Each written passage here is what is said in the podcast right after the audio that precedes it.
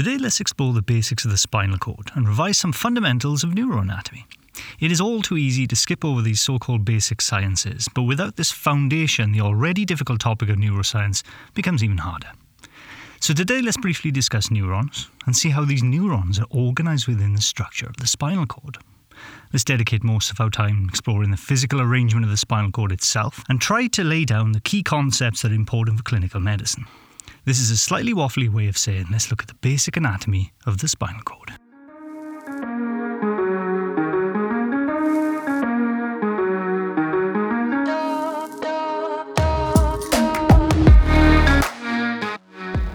So let's start with some of the real basic sciences. Now, basic sciences are not basic at all. They just tend to be the science we learn very early on in our careers and as such can easily be neglected. So the term central nervous system refers to the nervous tissue found within the brain and spinal cord only.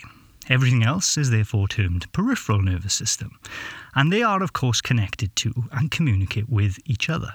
Many neurology textbooks often use analogies of wiring and electronics when discussing neuroanatomy, and let's do the same thing here. In its simplest form, electrical signals are transmitted up and down wires to allow our brains to interact with the world around us. We, of course, receive sensory information in and send motor commands to muscles out. It just so happens in neuroanatomy we call these wires neurons. In the central nervous system, these neurons pass to and from the brain by passing up and down the spinal cord. They connect to other wires found in the peripheral nervous system, which enter and leave the cord horizontally at certain spinal levels. Peripherally, we see multiple neurons or wires all bundled together, and we term these nerves, and these nerves are found only outside the central nervous system. However, some of the individual wires or neurons pass into the spinal cord to form connections with wires in the central nervous system. Interestingly, the spinal cord we see neurons also bundled together, but these are not called nerves, and instead they are referred to as tracts, but we will get to that. Right, now we've laid the foundations of neurons versus nerves, etc. Let's now consider the physical thing that is the spinal cord. The spinal cord is a tube like structure composed of neural tissue that runs centrally through the body and is housed within the spine itself. It passes through the centre of the vertebrae through a hole or foramen called the spinal canal, and as such, its circumference is pretty well protected by it.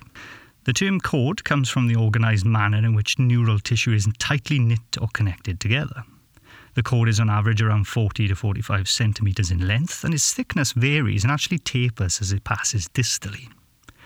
Maximum thickness around 1.5 centimetres high up in the cervical or neck area and as narrow as 1 centimetre in the lumbar region.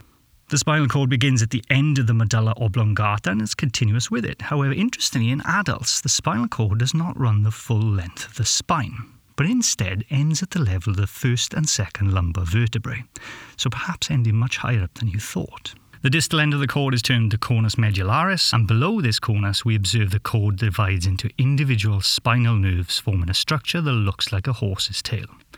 Translate that into the classics, and we get the name for this area, the cauda equina, literally, horse's tail.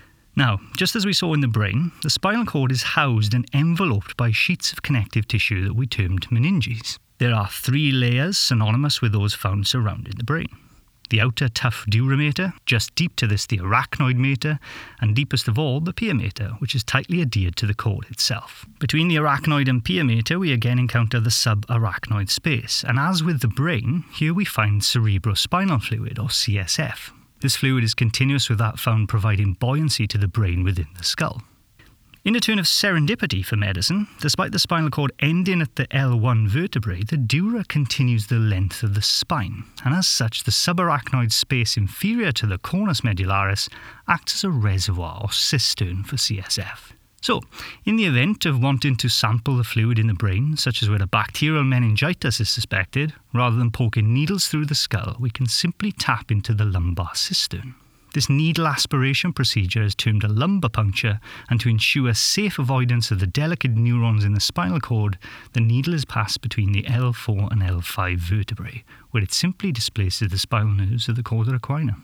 Now, the last ideas I wish to introduce here is the idea that the spinal cord is segmentally organized. There are 31 segments, which are demarcated by horizontal connecting spinal nerves. There are 8 cervical, 12 thoracic, 5 lumbar, 5 sacral, and if my memory and arithmetic serve me well, one coccygeal segment. Each segment is given an abbreviated version of this, such as C1 or T2, providing a precise location. Now for an important concept. Peripheral nerves use the spinal nerves to enter or exit the spinal cord, and some nerves divide to use multiple levels to access the cord. Each peripheral nerve is given a root value, the higher is where it passes from the spine.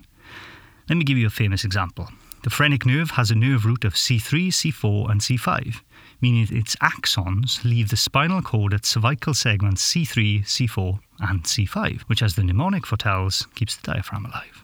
Now, this bit of knowledge is really clinically relevant.